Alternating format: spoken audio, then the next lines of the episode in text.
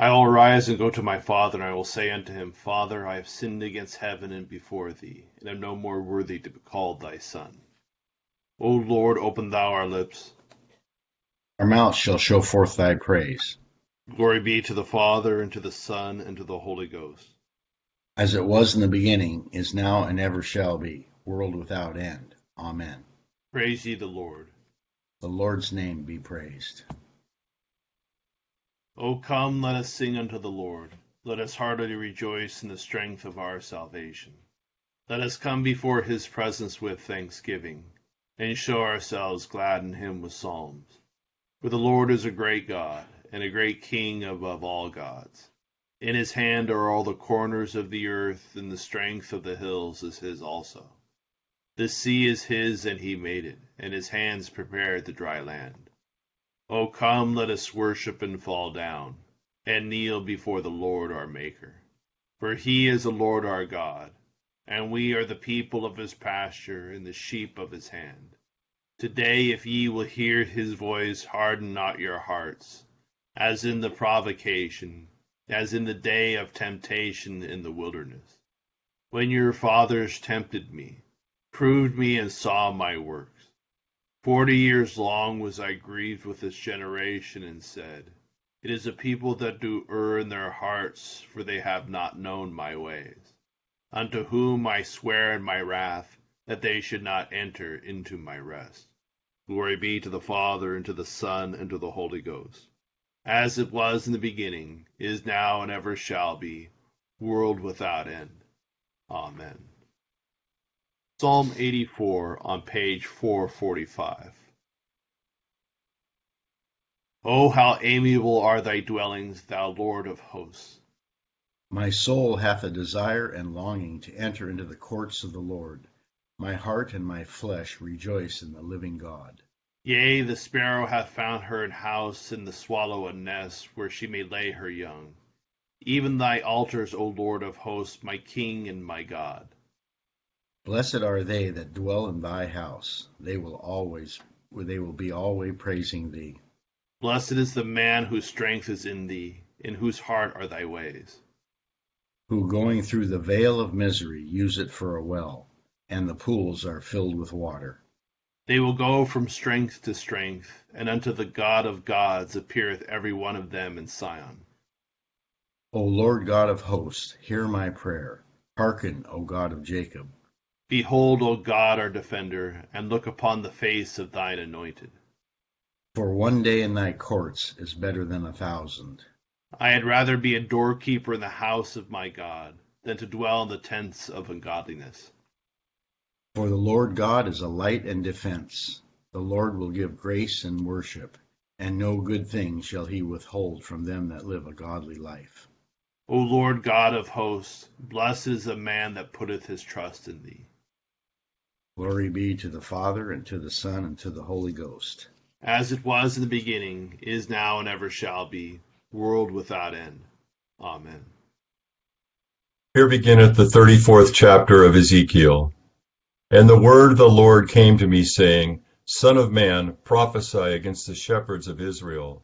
Prophesy and say to them, Thus says the Lord God to the shepherds, Woe to the shepherds of Israel who feed themselves.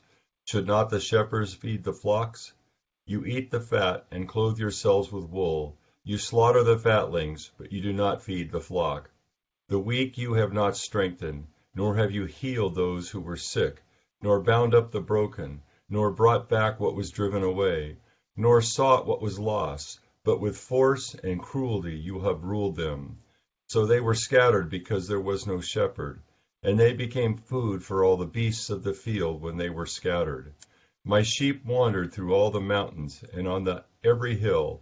Yes, my flock was scattered over the whole face of the earth, and no one was seeking or searching for them. Therefore, you shepherds, hear the word of the Lord. As I live, says the Lord of God, surely because my flock became a prey, and my flock became food for every beast of the field, because there was no shepherd, nor did my shepherds search for my flock, but the shepherds fed themselves and did not feed my flock. Therefore, O shepherds, hear the word of the Lord. Thus says the Lord God, Behold, I am against the shepherds, and I will require my flock at their hand. I will cause them to cease feeding the sheep, and the shepherds shall feed themselves no more. For I will deliver my flock from their mouths, that they may no longer be food for them. For thus says the Lord God, Indeed, I myself will search for my sheep and seek them out. As a shepherd seeks out his flock on the day he is among his scattered sheep, so will I seek out my sheep and deliver them from all the places where they were scattered on a cloudy and dark day. And I will bring them out from the peoples, and gather them from the countries, and will bring them to their own land. I will feed them on the mountains of Israel, in the valleys, and in all the inhabited places of the country. I will feed them in good pasture, and their fold shall be on the high mountains of Israel. There they shall lie down in a good field, and feed in rich pasture on the mountains of Israel. I will feed my flock, and I will make them lie down, says the Lord God. I will seek what was lost and bring back what was driven away, bind up the broken and strengthen what was sick, but I will destroy the fat and the strong and feed them in judgment. Here ends the first lesson. Blessed art thou, O Lord God of our fathers, praised and exalted above all forever. Blessed art thou for the name of thy majesty, praised and exalted above all forever. Blessed art thou, the temple of thy holiness, praised and exalted above all forever. Blessed art thou that beholdest the depths and dwellest between the cherubim, praised and exalted above all forever. Blessed art thou on the glorious throne of thy kingdom, praised and exalted above all forever. Blessed art thou in the firmament of heaven, praised and exalted above all forever. Glory be to the Father, and to the Son, and to the Holy Ghost, as it was in the beginning, is now, and ever shall be, world without end. Amen. Here beginneth the 24th verse of the 10th chapter of St. Matthew. A disciple is not above his teacher, nor a servant above his master. It is enough for a disciple that he be like his teacher, and a servant like his master. If they have called the master of the house Beelzebub, how much more will they call those of his household? Therefore do not fear them, for there is nothing covered that will not be revealed, and hidden that will not be known. Whatever I tell you in the dark, speak in the light, and what you hear in the ear, preach on the housetops. And do not fear those who kill the body, but cannot kill the soul, but rather fear him who is able to destroy both soul and body in hell. Are not two sparrows sold for a copper coin? And not one of them falls to the ground apart from your Father's will. But the very hairs of your head are all numbered. Do not fear, therefore. You are of more value than many sparrows. Therefore, whoever confesses me before men, him I will also confess before my Father who is in heaven. But whoever denies me before men, him I will also deny before my Father who is in heaven. Do not think that I came to bring peace on earth. I did not come to bring peace, but a sword. For I have come to set a man against his father, a daughter against her mother, and a daughter-in-law against her mother-in-law. And a man's enemies will be those of his own household. He who loves father or mother more than me is not worthy of me, and he who loves son or daughter more than me is not worthy of me, and he who does not take his cross and follow after me is not worthy of me. He who finds his life will lose it, and he who loses his life for my sake will find it. He who receives you receives me, and he who receives me receives him who sent me. He who receives a prophet in the name of a prophet shall receive a prophet's reward, and he who receives a righteous man in the name of a righteous man shall receive a righteous man's reward. And whoever gives one of these little ones only a cup of cold water in the name of a disciple, assuredly, I say to you, he shall by no means lose his reward. Here endeth the second lesson. Blessed be the Lord God of Israel, for he has visited and redeemed his people, and hath raised up a mighty salvation for us in the house of his servant David, as he spake by the mouth of his holy prophets, which have been since the world began, that we should be saved from our enemies and from the hand of all that hate us, to perform the mercy promised to our forefathers, and to remember his holy covenant, to perform the oath which he sware to our forefather Abraham, that he would give us, that we, being delivered out of the hand of our enemies, might serve him without fear, in holiness and righteousness before him, all the days of our life. And thou, child, shalt be called the prophet of the highest, for thou shalt go before the face of the Lord to prepare his ways, to give knowledge of salvation unto his people, for the remission of their sins, through the tender mercy of our God, whereby the dayspring from on high has visited us, to give light to them that sit in darkness and in the shadow of death, and to guide our feet into the way of peace. Glory be to the Father, and to the Son, and to the Holy Ghost, as it was in the beginning, is now, and ever shall be, world without end. Amen. I believe in God, the Father Almighty, maker of heaven and earth, and in Jesus Christ, his only Son, our Lord, who was conceived by the Holy Ghost, born of the Virgin Mary, suffered under Pontius Pilate, was crucified, dead, and buried. He descended into hell. The third day he rose again from the dead. He ascended into heaven, and sitteth on the right hand of God the Father Almighty. From thence he shall come to judge the quick and the dead. I believe in the Holy Ghost, the Holy Catholic Church, the communion of saints, the forgiveness of sins, the resurrection of the body, and the life everlasting. Amen. The Lord be with you. And with thy spirit. Let us pray. Our Father, who art in heaven, hallowed be thy name. Thy kingdom come, thy will be done, on earth as it is in heaven. Give us this day our daily bread, and forgive us our trespasses, as we forgive those who trespass against us.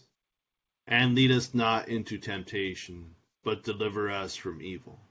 For thine is the kingdom, and the power, and the glory, forever and ever. Amen. O Lord, show thy mercy upon us, and grant us thy salvation. O God, make clean our hearts within us, and take not the Holy Spirit from us. O Almighty God, who has committed to the hands of men the ministry of reconciliation, we humbly beseech thee by the inspiration of thy Holy Spirit, to put into the hearts of many to offer themselves for this ministry, that thereby mankind may be drawn to thy blessed kingdom through Jesus Christ our Lord. Amen. Almighty everlasting God, who hatest nothing that thou hast made, and dost forgive the sins of all those who are penitent, create making us new and contrite hearts, that we, worthily lamenting our sins and acknowledging our wretchedness, may obtain of thee, the God of all mercy, perfect remission and forgiveness, through Jesus Christ our Lord. Amen. O God, who art the author of peace and lover of concord, in knowledge of whom standeth our eternal life, whose service is perfect freedom, defendest thy humble servants in all assaults of our enemies, that we, surely trusting in thy defense, may not fear the power of any adversaries, through the might of Jesus Christ our Lord. Amen. O Lord, our heavenly Father, almighty and everlasting God, who has safely brought us to the beginning of this day, defend us in the same with thy mighty power, and grant that this day we fall into no sin, neither run into any kind of danger, but that all our doings, being ordered by thy governance, may be righteous in thy sight, through Jesus Christ our Lord. Amen. Morning to all. We're on another Ember Day. They are, again, Wednesday, Friday, and Saturday at four seasons of the year. There's Ember Days in Advent, there are Ember Days in Lent, Ember Days after Pentecost, and some mid-Trinity season. The collect shows that we pray for increase in vocations of sacred ministry. But historically, it also dealt with a general renewal just of faith. And so it's right for us all to think about our own sort of life and ministry in the context of the Ember Days. Our lesson from Ezekiel chapter 34, where Jesus sort of criticizes the shepherds of Israel, the leaders of Israel, It's really the Old Testament background for the teaching about Jesus being the good shepherd in John's gospel. He says, I'm the good shepherd, I lay down my life for the sheep. And that really is in the light of Ezekiel 34, where Jesus has said, you know, the shepherds of Israel are not good shepherds. They're ruling for their own account, for their own sake. And so he says, in Ezekiel, he says, I myself will be the shepherd. And Jesus does this in John's gospel when he talks about being the good shepherd. But it also deals with the general tendency of religion to become self-centered, the people who become in charge of leadership to be, to run, the organization, to rule Israel for their own sake in places of privilege, rather than thinking about the good of the other. And we think even in the creation of the world, God creates the world to share his love with people. And so God's action for those who are under him are always for the good, and human disorder tends to make rule be for the good of the rulers rather than for the good of the ruled. But this general sense of self-centeredness we can think about during Lent, because Lent can also become self-centered. We can think about, what are you doing for Lent? Well, I'm doing these things to make these improvements in my life. And actually, one of the big problems come up sometimes when people talk about Lent, what are you doing for Lent? And they're going on a diet, plan to lose so much weight, sort of like a personal improvement program. That's not really what Lent is. Lent is to turn away from self-orientation, to orient ourselves back more towards God and our prayer in order that we might love God and others more fully. So any orientation of Lent that does not ultimately result in us being more devoted to God, and then also does not purify our love for other people, does not lead to greater service to others in the name of Jesus, is not really Lent. Lent is not a self-improvement program, not a time for me to make my life better. And so the idea of ourself, following the teaching of the Good Shepherd, that we should get, this is the teaching of the body of Christ, and my own self-improvement in Christ, that is my own growth really, my own better confessions leading to a greater experience through forgiveness, leading to growth, as a member of the body, is actually for the good of the whole body, because this is the organic and systematic nature of the body of Christ. What I do for the good of the whole body, and it aids the whole body's growth. It's not just for my own sake. And this is why we think about, we can put it the other way too. If I don't work, don't focus on growing in my faith, growing in my confession, practicing good works, the body actually is hurt by my diminished participation. If the arm checks out, the leg checks out of the body starts limping. And so we have an obligation to the body to do what we do for the good of the body. And we should understand that. It's not just a personal, selfish thing. This is something that the Western culture, with its rampant individualism that tends to see people as isolated from the good of the whole, it misses this point. And I think the renewal of the church requires that we understand that my holiness contributes to the good of the body, and my abdication of the pursuit of holiness greatly hurts the body. All morality is actually communal. My sin is offense against the whole body. It's not my personal thing I do that hurts me. So as we reflect on this teaching about the good shepherd, the shepherds, the bad shepherds who do it all for themselves, we think in Lent that we're actually doing this to offer ourselves more fully to God and to experience God in a new way that will actually help us to love others more fully and genuinely as God loves them. It's not just a selfish pursuit. It's for the good of the whole that we take on these disciplines of Lent. So a few thoughts on the Old Testament lesson. O God, the creator and preserver of all mankind, we humbly beseech thee for all sorts and conditions of men, that thou wouldest be pleased to make thy ways known unto them, thy saving health unto all nations. More especially pray for thy holy church universal, that it may be so guided and governed by thy good spirit, that all who profess and call themselves Christians may be led into the way of truth, and hold the faith in unity of spirit, in the bond of peace, and in righteousness of life. Finally, we commend thy fatherly goodness all those who are any ways afflicted or distressed, in mind, body, or estate.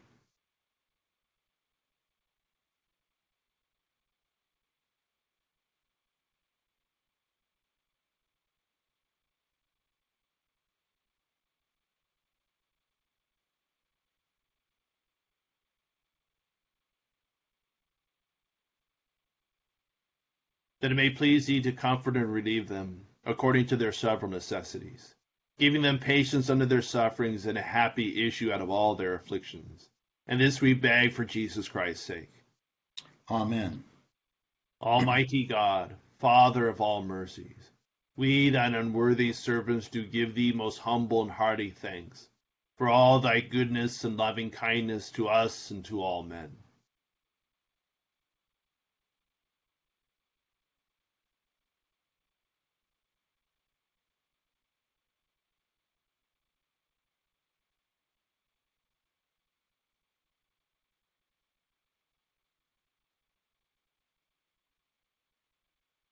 We bless thee for our creation, preservation, and all the blessings of this life, but above all for thine inestimable love and